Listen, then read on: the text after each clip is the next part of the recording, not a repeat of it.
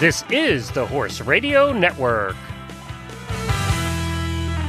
Breaking up with your trainer ain't always easy. We share our tips on how not to be a drama llama and get out of there with some semblance of a reputation.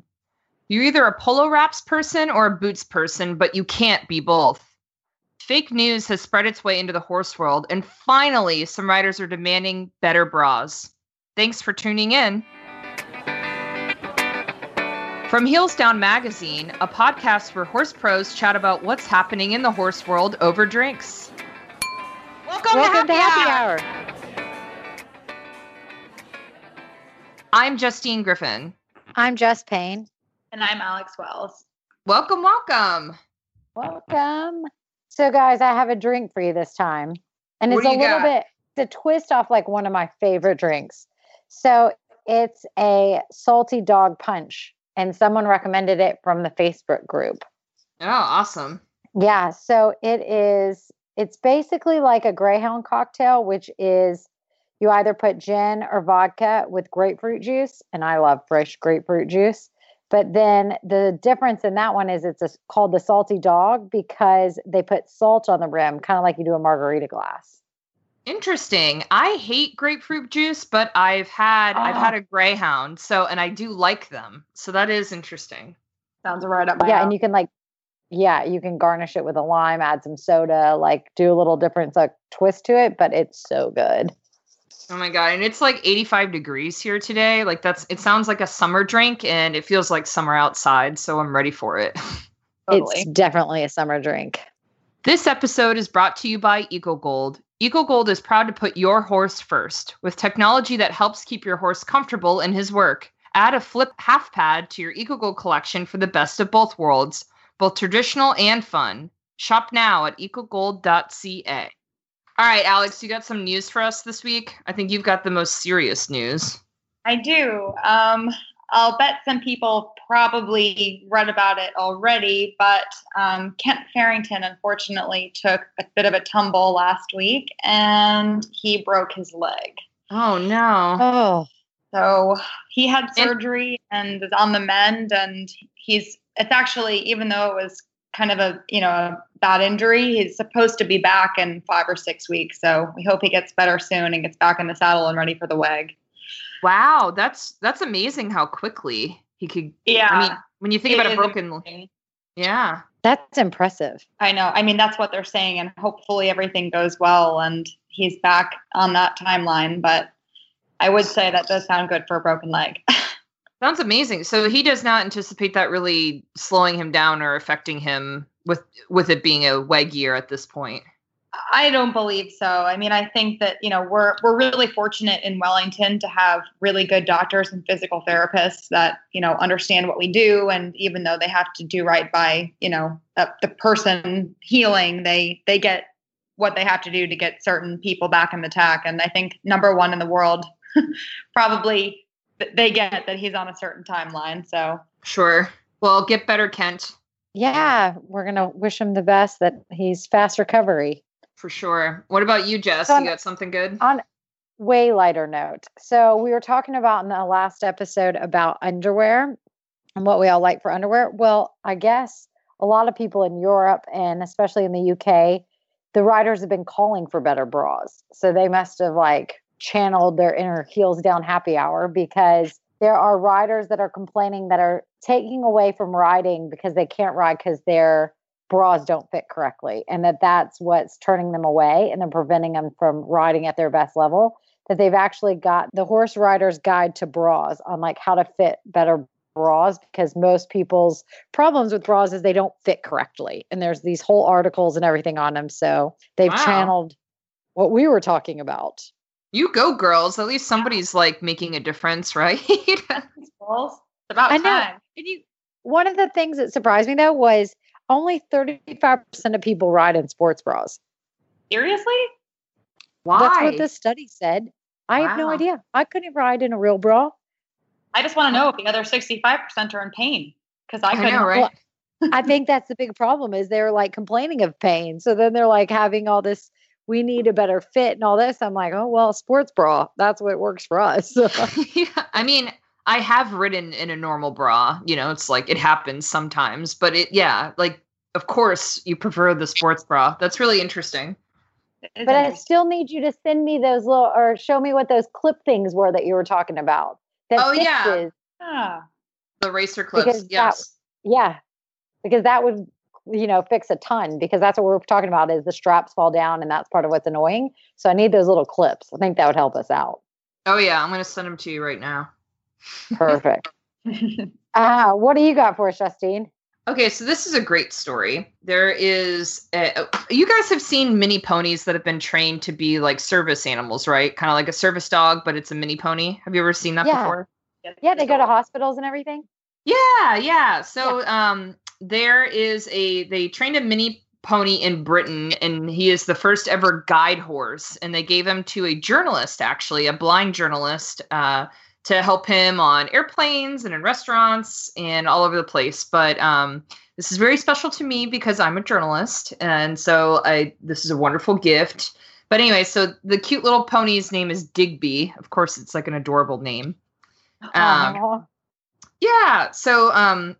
So he was gifted to this journalist. And I guess the journalist, he works for the BBC. He is blind, but he's afraid of dogs. So he didn't want a dog. So we got a horse instead. That's amazing. I know. The pictures are so cute, and we'll be sure to link that. He wears like cute little like horse booties and stuff, and wears like a little like saddle pad / cape that says service horse, you know, like how the dogs wear their little capes. It's pretty cool. That is really cute. You could train them to do all kinds of stuff, like open doors, and obviously they can hold stuff like saddlebags and things. Yeah. That's impressive. I mean, horses are smart, but you don't think of them being able to do things like, you know, service dogs do. So that's really cool. Yeah, it's really neat. So that's a good feel-good story. Love it. All right, Alex. So we are on to our product review, and I know you got to wear some cool stuff from Europe recently. Can you tell us about it? Yes. So I actually wore the breeches today. They're from a brand called Chill Out Horsewear, and they're so comfortable that I didn't want to take them off. They're more than just breeches. They have shirts and, you know, outerwear and other, you know, horsewear. But, you know, the breeches I tried today, I was like, these are flattering and they're breathable, and I mean, just so comfortable, and they're fun. They also have a bit of a higher rise, which for me personally is a bonus. And they're really affordable, I think. I mean, the breeches now are so expensive, and to be able to have nice breeches that fit well, they're about $115. They're priced on the website in British pounds, but you know, for me, that's a big great. Bonus. And they're super sporty. They're very different from brands I've seen here in the States. And I think people will really like them. They're an awesome product. What's the fabric feel like? Like when, you know, like, is there something you could compare it to? Like, is it real stretchy, or is it like pretty firm?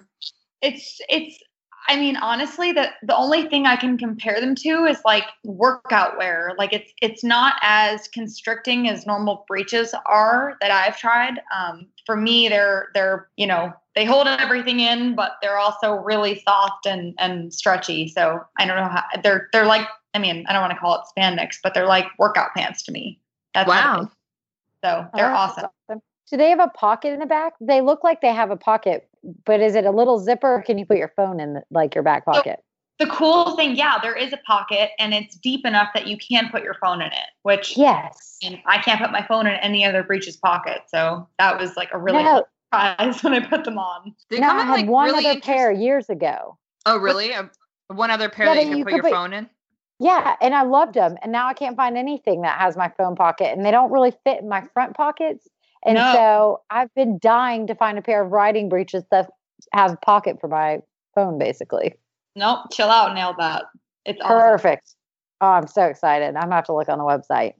Yeah. I also am like a fan of high-rise breeches too. And I don't know if that's like the old school hunter in me, but but with a totally like a fit feeling, like what you're saying, Alex. Like I love yoga pants that are high-rise too. So that's interesting. I'll have to check these out. Did you only ride in the breeches, or do they have any other clothes that you were interested in?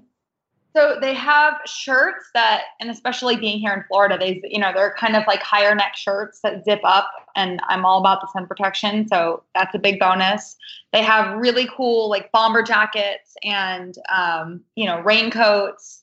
And then they also have these kind of day to night or like barn to street sort of breeches. I don't even want to call, I don't know what they're, you have to look at the website to see what they actually call them on there, but they're really, really versatile. Like I feel like I could go from the barn to dinner in these pants because they're just, you know, they don't look like breeches. They're that nice. Wow. Really? Yeah. Huh. I'll have to check those out for sure. I know. Sounds good. Do you know how to tell if your horse is a senior? If you guessed age, you'd be wrong because not all horses age at the same rate. So how do you know if your horse has entered their golden years? Well, you might have noticed gray or white hair around their eyes or muzzle, weight loss, low energy, decline in dental condition, or a choppier gait due to aches and pains. If any of these describe your horse, he or she might be a senior. And it might be a good time to start him or her on Purina Equine Senior or Equine Senior Active Horse Feed. They both have Active Age, a proprietary prebiotic proven through the years of research to support a senior's horse's aging immune system. With Purina Equine Senior, greatness never ages. To learn more, visit purinamills.com/active age. So from our Heels Down Happy Hour podcast lounge group on Facebook, which has been a lot of fun. We've had a lot of engagement there.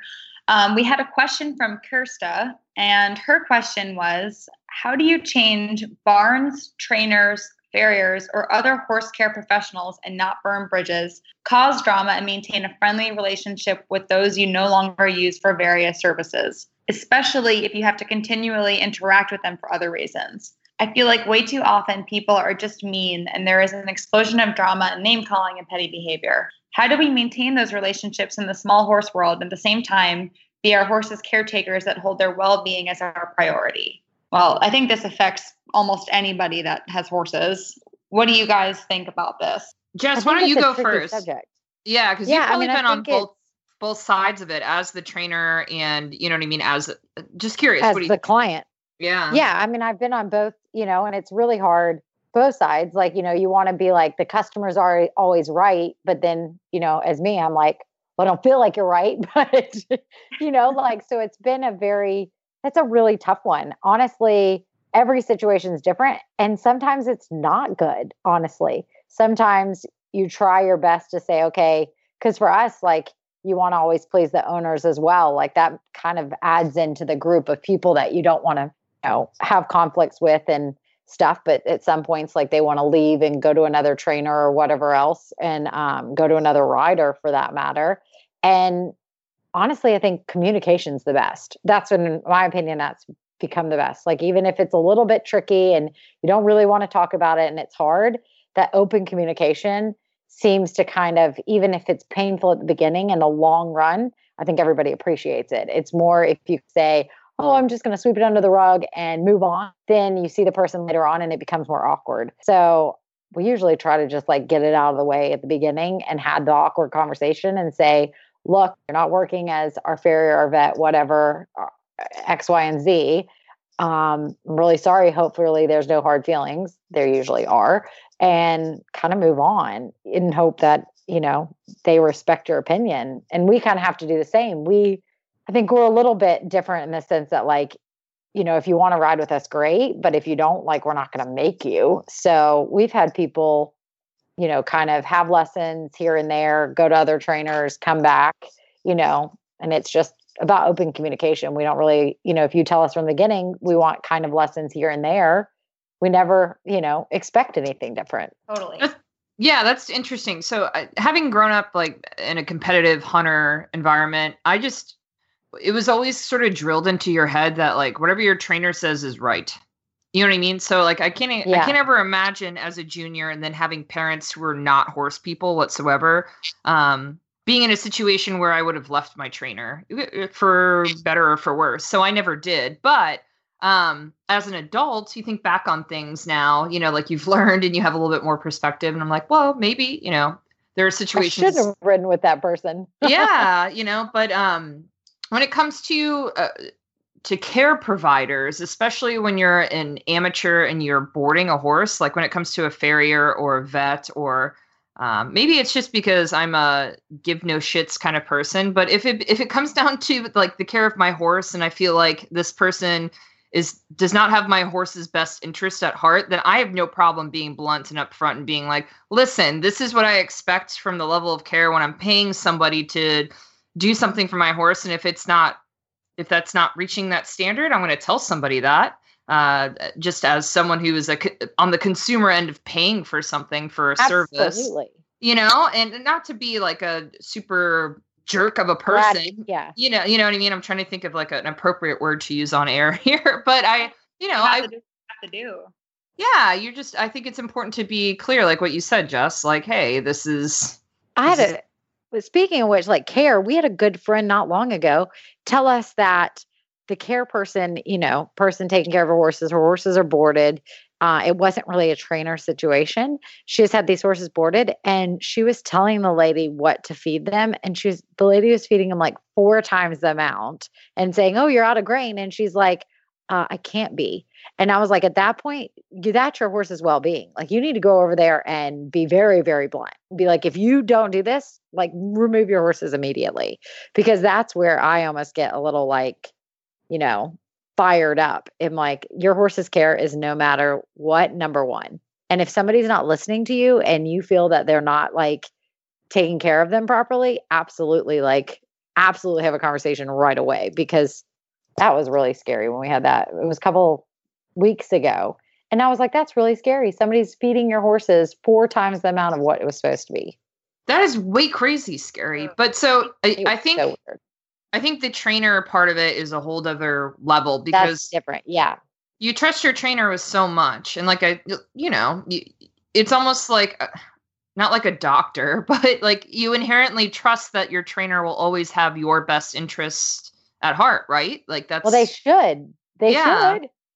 You should be able to trust them, but there are situations where you can't. But, you know, so do you guys have an example of like a time where you lessoned with somebody and you just knew it wasn't the right fit? And how did you communicate like getting out of that situation?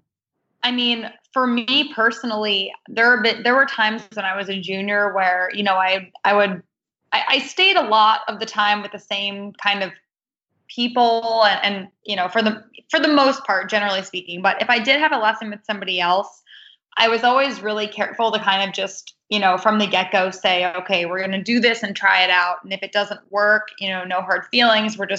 This is strictly a trial basis.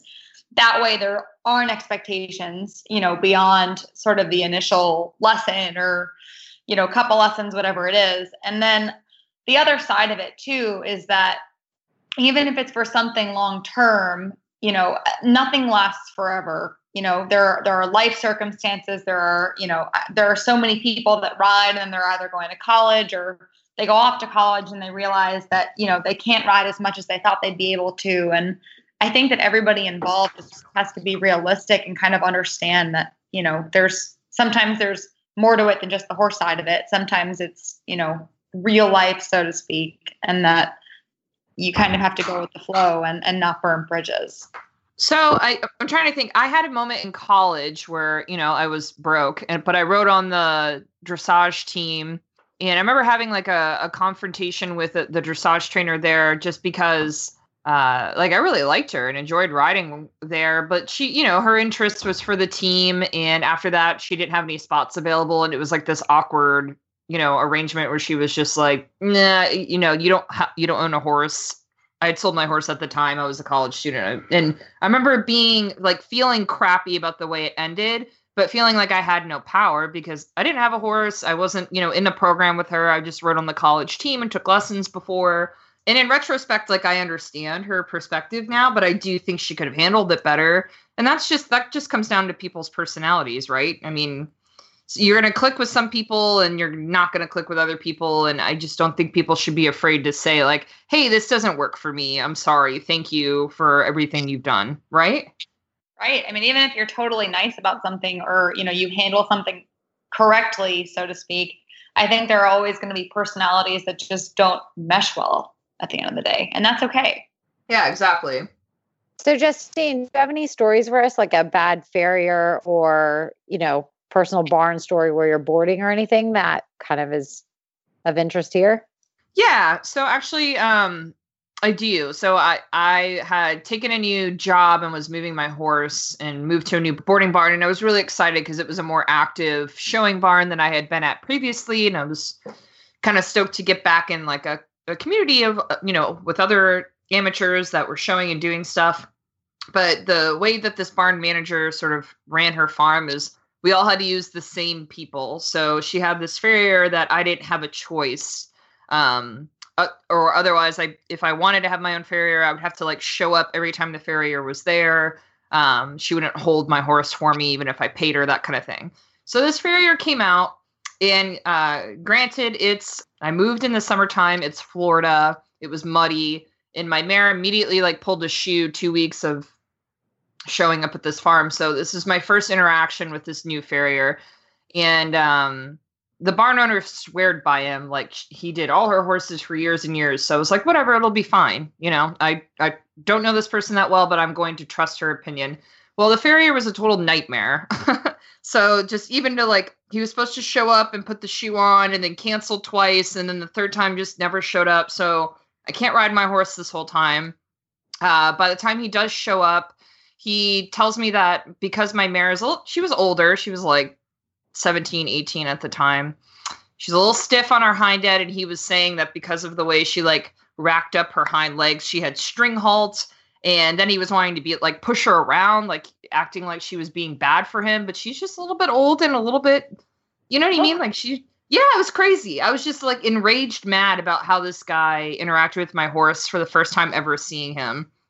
And I just straight up told the barn owner, like, that guy is not shoeing my horse again. I just don't have a good feeling about it. He's kind of a jerk. He's not a vet to be making like sort of vet observations about my horse's health. You know, they're totally diagnosing your horse. Yeah. I was like, and this guy he's a well-known farrier who does a lot of barns in my area still. And I just was like, this is not working for me. I do not want him to shoe my horse. Maybe if I had a horse that was barefoot and you know what I mean? Like I don't know, wasn't into it. And the barn, it caused a little bit of a rift between the barn owner and I, but what was I supposed to do? It's up to me to stand up for my horse. And that guy was not going to be good for my horse.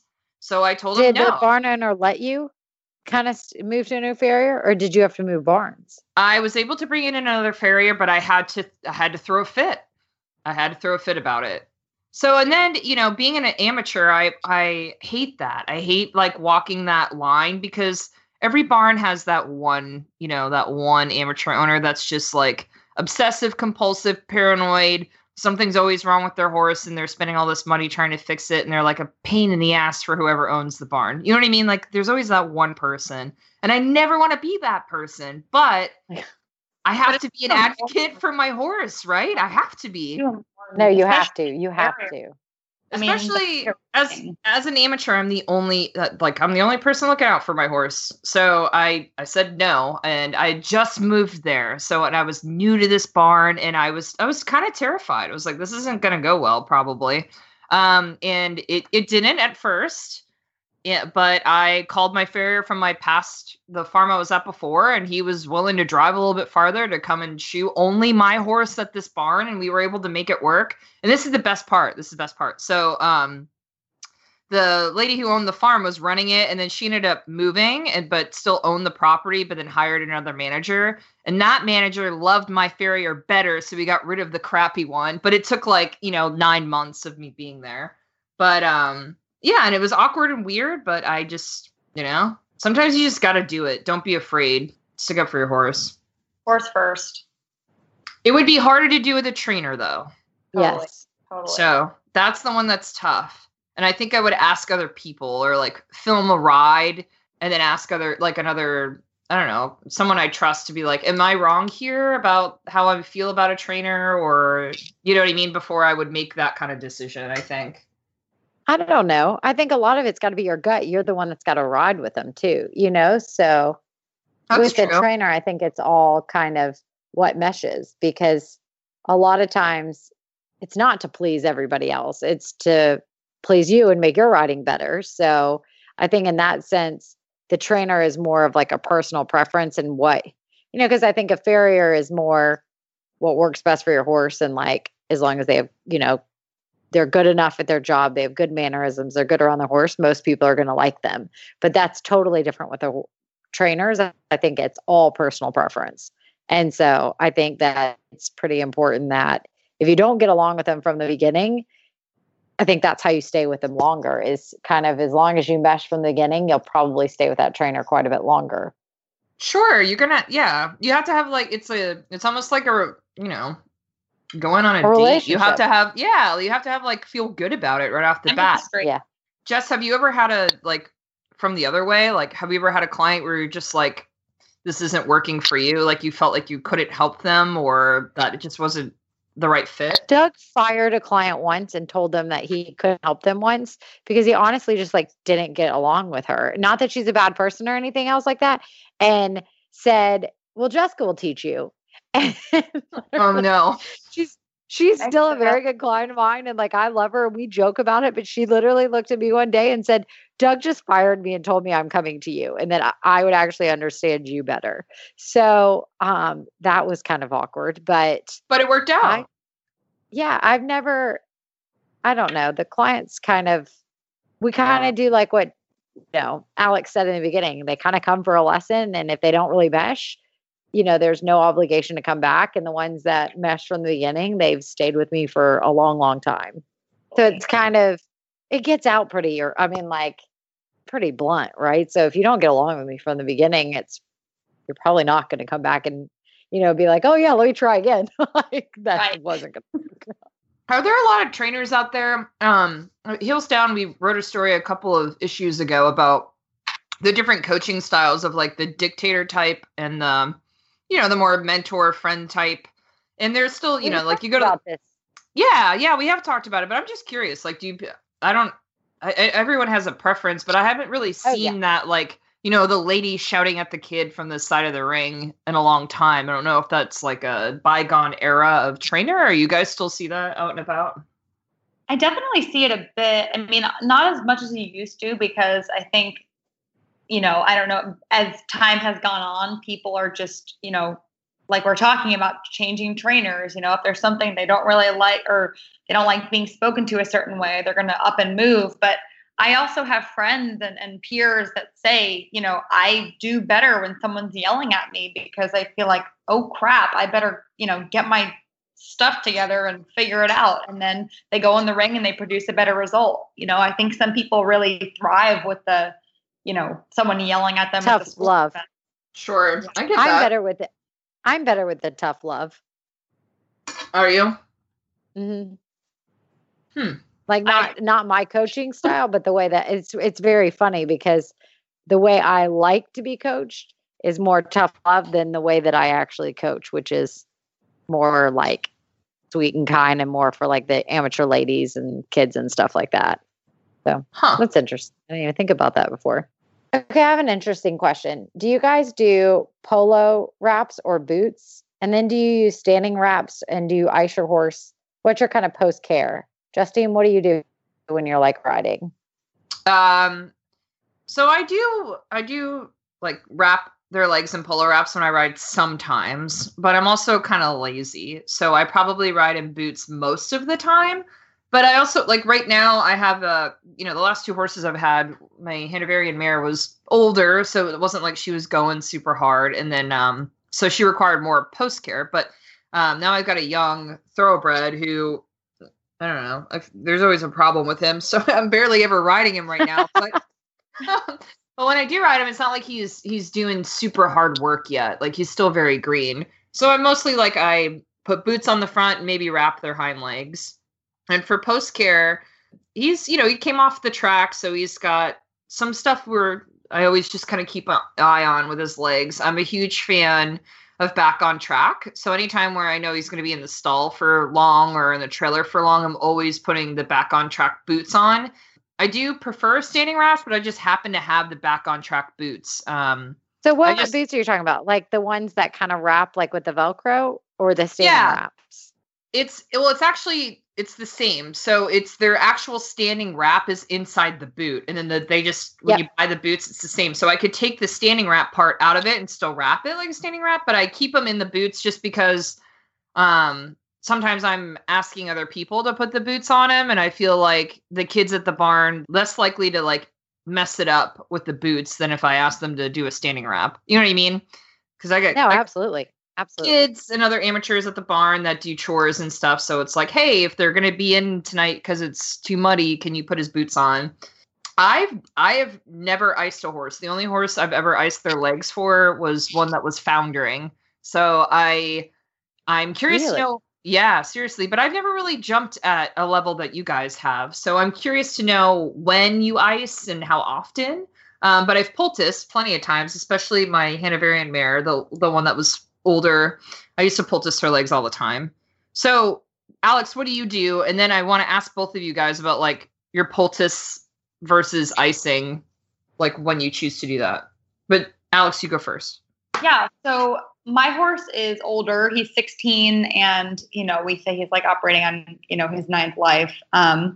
So I use polar wraps every day. And when I jump him, I use rundowns. And even if I jump a Cavaletti, I ice him and he gets wrapped. He'll get poulticed if he jumps, if he shows he jumps something substantial. But again, he is older and he's had injuries in the past. So that might be a little bit on the cautious side, but I just do it to feel better and to, know that he's feeling good. But we do ice the horses, after they've had a jump school or if they've shown, and then they do get wrapped every time they jump. So you ice them? How do you ice them? Yeah. Do you ice them like immediately after you ride and then later you poultice, or you just ice and then standing wrap? So typically, well, they come in from a jump school, take the tack off, they'll get a bath. And then while they're drying off, we'll put the ice boots on. And then, they'll get, after the ice boots come off, they'll either just get wrapped and, go back in their stall, or we'll poultice them and wrap them kind of overnight. And, the next morning everything comes off and we make sure the legs look good and, they move on with their work on to the next day. So do you have a preference? Do you like your polar wraps? Like you don't normally use boots? Yeah. I mean, most of our horses that, knock on wood, haven't had injuries or are younger, or, the Grand Prix horses will for the most part show in boots front and back, but to flat every day, we use polar wraps and, back boots. And then, I really just kind of the older horses or the ones that have had some soft tissue injuries will show in the rundown wraps in front and just boots behind. Gotcha. What about you, Jess? So we kind of do a little bit of everything. We don't poultice. That's the only thing we don't do, but we use the back on track standing wraps. So that's why we don't poultice, because you use that instead. But we, if they're going for like a dressage lesson, they go in white polos just so that it looks nice. If, they have any kind of like fungus on their leg, being fungus or, a scrape or whatever, they always will go in a polo wrap. So like whether it's fronts or backs, they'll go in polos all the way around. At the jumper shows with our jumpers, we do a lot of like black polos and ankle boots behind. So they'll be poloed in the front, boots behind, kind of every day since we're going through. I think we have like 20 plus horses.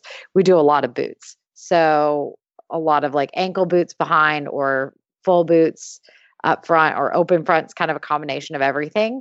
They're always usually neoprene. If they're doing some dressage work, we do have fuzz boots, like, the Veritas front, open fronts are kind of what we show in, but everything else just kind of goes in boots on an everyday kind of thing, unless there's something special or they're going for a dressage lesson, then they're always in white polos just because of the look.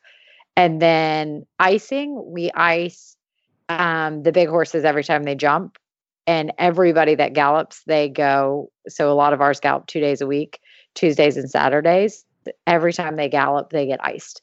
But for us, it's great. We use the Horsewear makes a horse vibe, ice vibe boot, and it pulses. So like it vibrates. So you put an ice pack and then it vibrates on. So it's really easy. So they have like inserts. So we don't have to like pack like old school ice, and they just stand in the cross ties for 20 minutes. So they'll like, same thing, kind of get done with their work, get cooled out, get a bath, and stand in the cross ties with ice boots. Interesting. So we ice a lot. Really interesting. So that is interesting how often you guys ice. And Rachel from the podcast Facebook group actually had a question about this. So she was asking, when do you start to ice? Like at what level? Like how hard is your horse working before you're starting to ice them afterward? Preliminary and up ices every time they jump. And then same like with our jumpers. So like basically if they're jumping like a meter, 15 meter, 20 at home, then they'll start icing every time they jump. And especially when they gallop. So we gallop kind of, and when I say gallop, they don't really, it's like a slow canter, but they do them in controlled sets. So they'll be almost, you know, they do 3 sets of 3 minutes and then they'll bump up the way to kind of 8 minutes and add hill work and everything else and long walks with the big guys. Those always get iced. So they kind of start the routine of icing. So our training level horses will go for a little canter set and then come in and get iced. So they get used to standing in the ice boots and the cross ties every time. And then by the time they're at preliminary level, they're getting iced, you know, just twice a week when they gallop and then when they jump kind of big. But if we're jumping little stuff, we don't ice them. What about you, Alex? It's actually pretty similar. You know, we'll, if they're jumping kind of, you know, small cavalettis or, you know, not a huge quantity of them, sort of just on an odd day for fitness, you know, we'll ice most everything once they get above, you know, a meter or they're jumping several courses at home to prepare for the horse show kind of thing. But, you know, we try to not tread that fine line between, you know, horses aren't, you know, you can't treat them like they're glass, but also, you know, we have to protect their legs. And so I think it also is really dependent on the horse and if they've had injuries in the past or, you know, they're pretty sturdy. I think each horse is kind of unique and it depends on, you know, what their legs look like and the company, you know, versus what they're competing at. How old they are. Exactly. How old they are. Exactly. Yeah, sure. All right. I've got more questions though. So many questions. So, Jess, specifically for you, why don't you poultice? I know you said you use the back on track boots instead, but isn't that because poultice is like a cooling effect still like an icing, right? Yeah. It's kind of gross and it takes a lot of time, honestly. It's messy. I mean, I hate to say that we're kind of lazy, but with too many horses in the barn, it is way easier just to put on the back and tracks. So, I mean, if there's a certain reason we need to poultice, we'll use it. But the back on tracks are great. Like if there's any kind of inflammation or whatever else, we'll put those on and it's usually gone by the morning. And they're amazing. I love them. They're great. And we just, you know, for everyday kind of thing, we'll put those wraps on and be done. And then we do have like, you know, the Nobo wraps and bring poultice just in case we need it for some odd reason, but I can't really tell you the last time I poulticed a horse just normally. All right. 2 more questions and then I'll let you guys go. Oh, but about the feet, I will tell you about that. We do pack their feet. Like if they jump on hard surface and like, it's kind of hard ground with the footing, we will pack their feet with like a sole pack. Oh, so really? You leave the shoe on. Yep. So we do that. So like we have one that's a bit tender-footed. And then our big horses, like if it's really hard ground and they've been galloping on it, like intermediate and advanced, we use sole pack and it comes in like these little pre-made packages. So they're really easy to like just take out of the package, slap on, put vet wrap around it and leave it for the night. And we do that for the big horses if it's hard ground. Okay. Interesting. All right. So 2 more questions. So how do you train a young horse to stand in the ice boots? Well, you use Ice Vibe, which is a little different, but Alex, I was going to say I cheat. Yeah. What about you, Alex? How do you train a young horse to be comfortable in the ice boots? Oh God. I mean, we've had ones that just do it. And then ones that, you know, Andrew's mare that retired last year, you know, and she was older, even like the last Grand Prix she jumped, she still, you know, fought standing in the ice. I think, you know, you try and distract them or, you know, find what's comfortable for them. She felt better having both of her front boots in one tub full of ice. Some of them you have to hold one leg up while the other foot is in ice. I think, you know, some are just better about it than others. Unfortunately for us, that's been our experience. You feed them treats standing in the ice. I mean, yeah. What about you, Jess? Have you guys ever had one or have you tried that before on a young horse? We had, well, he wasn't even young. He was just a brat. I did love him. It was my 4-star horse, but he would not stand in water or ice or anything. And he had bad feet. And at the time, like, it was a really couple hard summers of no rain. So he's running on hard footing and he needs to ice. I do remember one time going to a wash rack and it was like gravel at the horse show. So I just made him stand in that with bucket, like with ice basically there and cold water holding on it. And that's how we iced him one time. And then I had to go that summer and my trainer was like, you've got to teach this thing to stand in water. Like, this is now ridiculous. You were just standing in a gravel pit, basically. So we took those black feed tubs, you know, the little 3-inch high ones. Yep. And I filled it with like a 1/4 inch of water. And every day I had to stand with that sucker in the wash rack because he'd flip him over. Every time. He hated standing in it. And it took me one summer of every day inching it up. I'd have like another inch of water and he'd stand in it for 20 minutes. And then the next day I'd add water. And then it got to be where he finally would stand in a muck tub full of ice. And I got it done. But it took me all summer of every day adding a little bit of water to little bitty buckets. And that was pretty painful. The feed tubs. But like Alex says, most of them are fine. Like, most of them will stand in it. And like, you lift one leg up, like she said, you feed them treats, you kind of do all the same sort of tricks. But once they came out with those ice vibes, I got to tell you, they were the best thing ever for our ladies. All right. And so my last question is, I normally put boots on the front of my horse and then pull wrap his hind legs. But I know both of you guys said the opposite. Is there a reason why? Just curious. I mean, again, for us, like, maybe because we've been conditioned with sort of older, more delicate horses to just pull wrap them in front. And it's sort of something that became in our the essence of our program, so to speak. And, you know, I think that if they've had maybe soft tissue injuries behind, or they're a little bit more delicate behind, polar wraps are great, but for the most part, again, it's just easier with the quantity of horses to throw on, ankle boots behind. Gotcha. And what about you, Jess? Same sort of thing. I mean, I think it's all out of habit too. You know, you just kind of polar wrap the front and put ankles behind, but also, same thing, like, due to injury, most of them are up front or they have a little bit of swelling up front. And that polo kind of just, that's where they usually nick themselves and usually cause themselves more harm. And so it kind of started probably same thing. You started using the wraps and the polo wraps and you kind of just stuck with it. And then it shows it's easier. We take show boots and we don't have to bring a ton of schooling boots. We just bring a couple polos. So then it's about packing efficiency too. You're not bringing 1,000 different things. Right. Gotcha. Makes sense to me. So, Justine, I heard you're kind of in a tiff about something on Facebook, because I saw something about where saliva might be causing ulcers these days.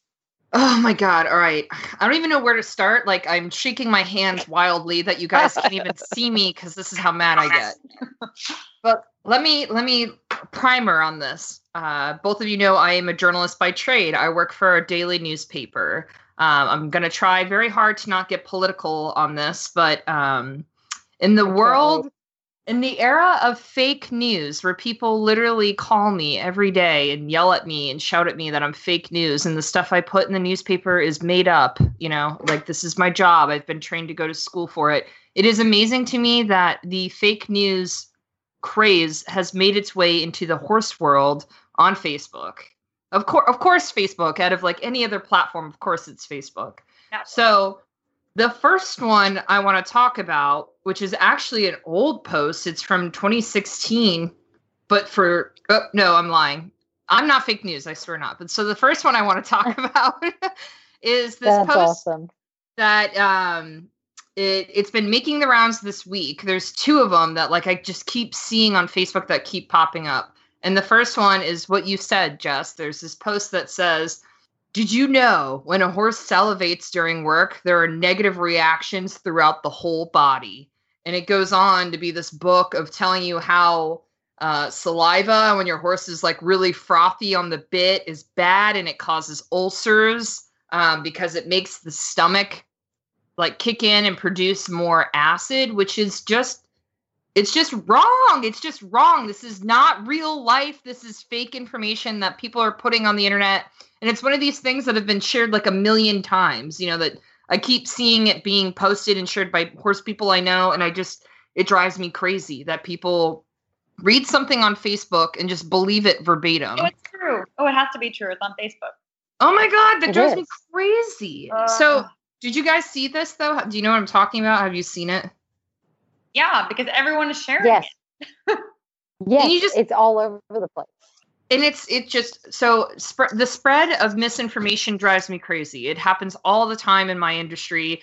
A great example right now is the terrible school shooting. And then now today there's all this like information that's not real because people are bullying students who survived a school shooting on the internet. This is the same thing. I just, like, I don't know who posted this. Why?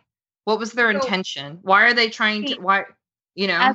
As a journalist, you know, what advice can you give for people that, you know, aren't trained to know better and are just looking at something? Like, how do you cut through the clutter? Don't rely on social media for credible information ever, especially when it comes to the health of your horse. Do not go to the search bar on Facebook, go like, ulcers and horses. Don't do that because some groups on Facebook are very helpful when you are sharing anecdotal experiences with other people to get an idea of, okay, maybe my horse does have ulcers. This person said this helped, but never ever take that as like verbatim, as law, as research. Call your damn vet. Okay. Like look up medical studies. Those are like real things that exist.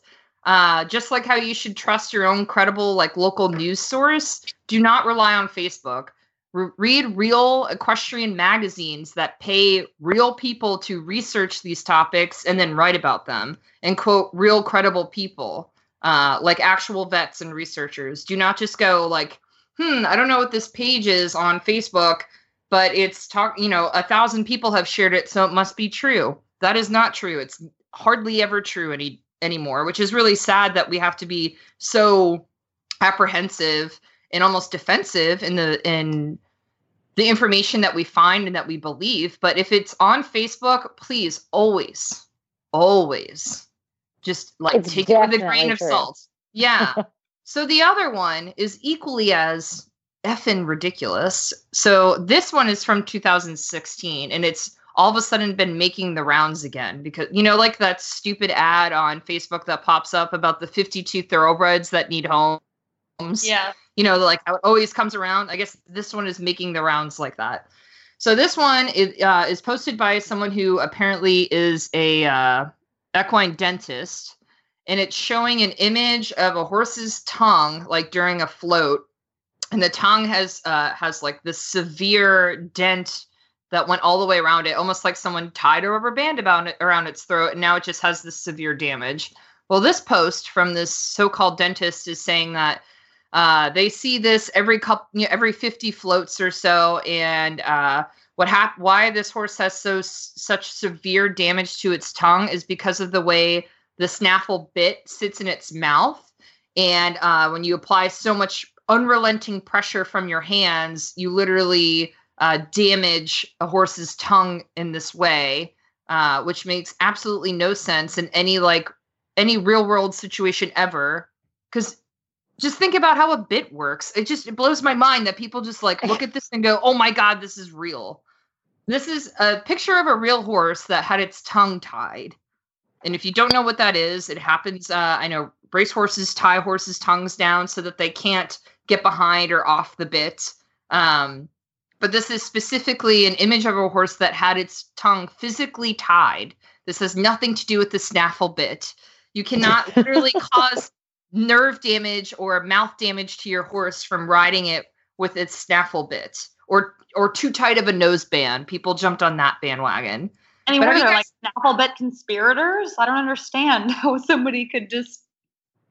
Well, and you know what's sad is, I think there are people and groups out there that create these pages on Facebook and they build a whole brand around it. You know what I mean? So I think it's easy to dupe people because you look at this page and they'll have thousands of followers, but they're not. a trained journalist. They're not a trained vet. They're not anything. They just created a Facebook page and have a following now. And that is the only reason why people believe it, because they're just like, oh, well, people are following this page and they post interesting thing about horses. So why would this be wrong? And that's like believing like a 15-year-old who has a YouTube channel and he reviews sodas on YouTube. Like that is, that person has no real knowledge about what's in soda. They just review it on the internet. You know what I mean? Like that's how crazy it is. But like people are just so easily duped by the look and feel of a website. You know what I'm saying? But have you guys you've seen the tongue one, right? Too? Oh, yes. Have you ever heard of a horse ever having like severe mouth damage because of a snaffle bit and pressure from the hand ever? Not on the tongue. No. Right. I mean, and what kind of snaffle are they using? Because mine wouldn't do that. Never. If anything, they would go up into the roof of the mouth, not the tongue. Like if it's low enough in their mouth that it could even in some realm of reality dent the tongue, it's going to be too low. It's going to be set wrong, too low, and it will be too loose to have any kind of real effect on the tongue. So none of it makes sense at all. No. And it drives me crazy. I don't want to tell you guys to trust no one, but like take everything that you read with a grain of salt and find credible sources that have some sort of integrity, that they actually do the research required before they post shit on the internet. You know what I mean? Like just find and try to maybe put blinders on and just try to not look at the clutter and the crap that's everywhere and focus on the stuff that's real. Because this is sad. This is not how you become a better horse person. No. This is sad. No. So sorry, I'm getting off my soapbox. I don't know if you guys have anything to add. I mean, but it just drives me crazy. Ask your vet, ask your equine dentist. Don't rely on people you trust. Don't look online. That's like WebMDing yourself. Exactly. Or like go to a magazine that you like, or you know what I mean? Or a specific publication that you read for horse news and horse science and that quotes real vets, real people. This is not real. So don't feed into it. Don't keep sharing it. Because that's what makes it worse, how it grows legs and goes crazy. Ugh. It's pretty incredible. Rant over, I swear. All right, but we do have a mailbag. So I'm going to read this question, I think probably for you, Jess, since you're our eventer. So Sage from our Facebook group writes, does anyone know the status of the USCF or FEI approving inflatable vests for use on cross-country instead of a padded vest? And are there differing viewpoints? So I don't think it will ever actually be approved that they just let you wear the inflatable vest, because if you were to fall with the horse, your vest isn't going to blow up. So they're not going to pass something that is going to make it less safe, in my opinion. So I think that for a while, you're always going to have the padded vest that's going to be required. And then, I mean, I'd love for them to see that the inflatable vest has to be required, but I don't think that's going to happen as well. So I think that kind of rule is probably going to stay the same for quite some time. And we personally cross-country school, much less like every time we show, we have both vests on. And then when we even are schooling cross-country, we have both the padded and the inflatable vest. Wow. So do you just wear the padded underneath the inflatable? No. Yes. And it's really, I mean, they're quite comfortable. Like you get kind of used to it. So the inflatable vest that we use is Hit Air. So it's really like slimming and it fits right over the padded vest. And they're basically like hooked on, and we don't grab one with the other, honestly. Interesting. So if you guys want to send us a question, you're more than welcome to join our Facebook group. All you have to do is search for Heels Down Happy Hour Podcast Lounge in Facebook. It's a closed group. So all you got to do is ask to join and we'll approve you. Or you can send us an email at hello@heelsdownmedia.com. All right, guys. So it's time for Rose and Thorn. Do you guys have any this week? You need a minute to think about it. I mean, I have to think for a second. I'm excited I get to show again this week. It's been a couple of weeks. I'm ready to get back in the ring. Yay! I'm excited for you. I'm looking forward to it. What about you guys? Do you have a thorn yet? No, I mean, this is really sad. My only thorn is that Blacklist isn't back on for a couple of weeks, and I was really looking forward to watching last week's episode, and then I realized that there wasn't a last week's episode. I thought it was next week. It comes on next week. Yeah, I think everything returns next week. Okay. Oh, is it because of the Olympics that there's nothing on TV? Yeah, it's because of the Olympics. But that's been super fun to watch, too. It has been fun. What about you, Jess? So my rose is that my youngest sister's pregnant. And so we're going to her baby shower this weekend. And so, so a lot of my family gets to meet baby Hudson for the first time. So that's exciting. Yep. So that's my rose. And then my thorn is, I don't have one. I don't know. The weather's been good. Trying to think what a thorn could be. It's been a really good week. Do I have to have a thorn? I know. Mine too. Mine was kind of lame. So that's why it was sort of a thorn. They both are kind of lame. Mine's going to be lame too. So that's okay. We'll take yours. Good problem. A week of lame. Bad thorns. Yeah. So aside from like how much I hate fake news on the internet, my thorn is definitely the weather. Actually, I'm jumping on the weather bandwagon because it is February and it is literally 85 degrees outside. And this is crazy. And I just keep having like paranoid stress dreams that my horse is going to stop sweating again because it's already so hot. And I thought we would have a little bit longer before it would get this hot. Yeah. It just sucks. It's been real hot down here.